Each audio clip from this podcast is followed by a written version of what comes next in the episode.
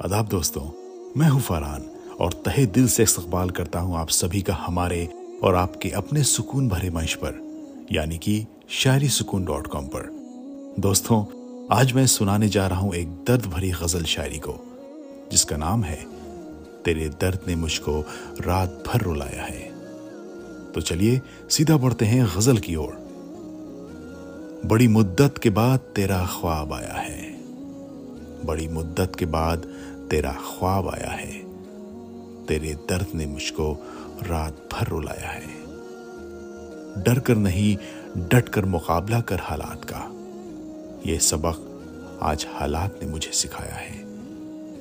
दामन में अपने समेट लेना गम मेरे। दामन में अपने समेट लेना गम मेरे। अपना समझ कर ही बोझ तेरा बढ़ाया है। रोते बच्चे को वो खिलौने भी ना दे सका। इस तरह गरीबी ने उसका मज़ाक उड़ाया है। बुरे वक्त में मैं क्यों फिर तुझे दुआएँ ना दूँ? अपने पराए का फ़र्क तूने मुझे बताया है। वो मरते मरते भी उसे जीने की दुआएँ दे गई। जिस औलाद ने, जिस औलाद ने उम्र भर अपनी माँ को सताया है। तुम भी ठुकरा दो कोई गम नहीं मुसाफिर को। तुम भी ठुकरा दो कोई गम नहीं मुसाफिर को। कोई नहीं जग में जिसने मुझे अपनाया है।